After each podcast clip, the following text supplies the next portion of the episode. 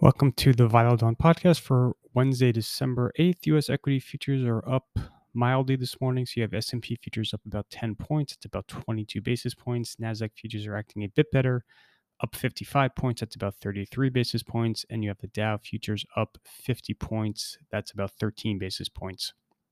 So very quiet um, evening and morning in terms of major incremental news. The biggest area of focus is on the um, Omicron variant, and there was some preliminary data published concerning the Pfizer vaccine efficacy against infection from the variant. Um, you know, the media is portraying the data as a negative. There are a lot of kind of, um, you know, cautious sounding headlines about how current generation vaccines provide less protection against infection. I think that's all very well known and expected. I think um, everything we've read and heard so far about this new variant suggests that it is quite infectious. Um, transmissible and you know that you're going to see cases rise going forward. Um, however i would say two things. The actual data was a bit better than anticipated i think on the um, protection against infection front especially for a person that is vaccinated and boosted.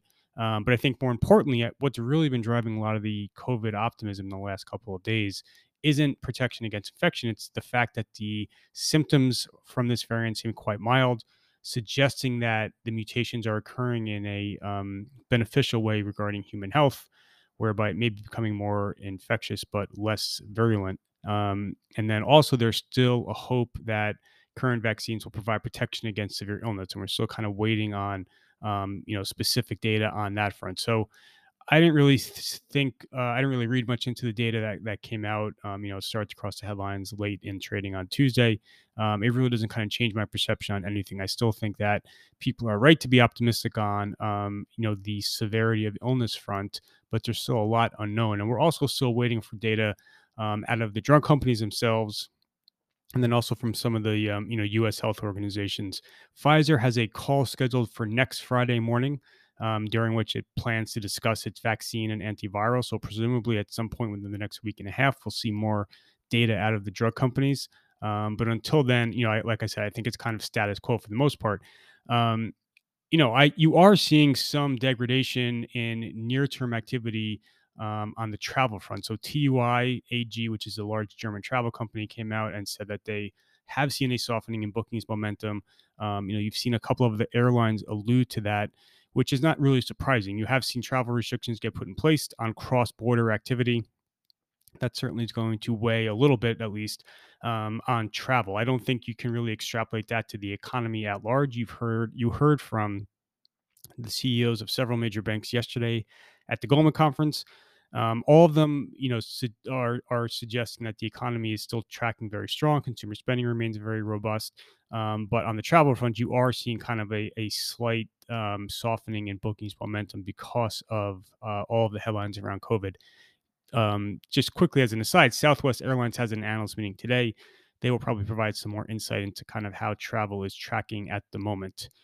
Um, so that's kind of the big major macro story for the morning. Um, on the Washington front, you are seeing Washington move pretty quickly to kind of wrap up their year-end agenda. So I would say that it, they are proceeding um, faster than anticipated and with less acrimony than anticipated. So that certainly is a positive. They looks like they're going to um, proceed with this very convoluted and absurd debt ceiling deal um, that will get that out of the way until after the midterm elections next year. They are moving forward on the defense authorization bill. So the last big item on the agenda concerns Build Back Better.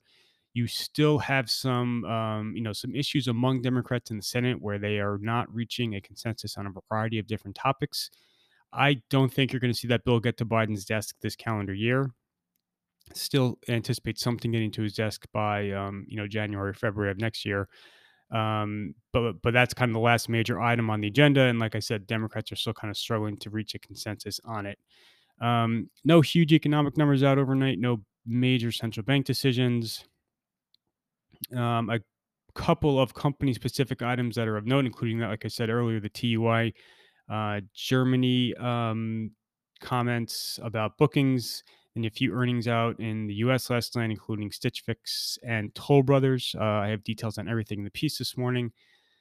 Turning quickly to the calendar for today, it should be pretty quiet. There's really not a ton, um, other than a couple of central bank decisions, Canada and Brazil.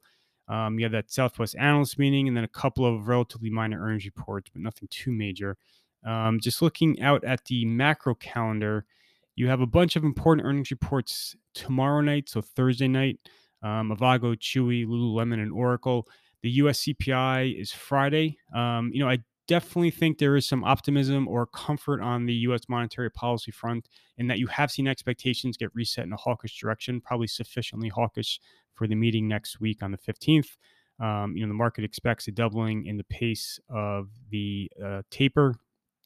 It expects two dots, um, two hikes for the 2022 dot.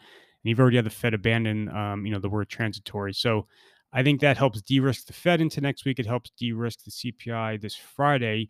Um, I will say though that you know th- as far as U.S. monetary policy is concerned, it's not really going to be a single discrete event. You're now in kind of this process of tightening that will continue for months and quarters going forward.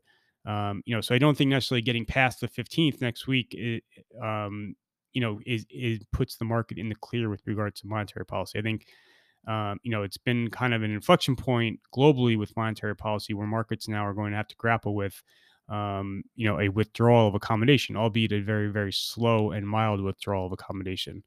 Um, so that is everything for today, Wednesday, December 8th. Thank you for listening.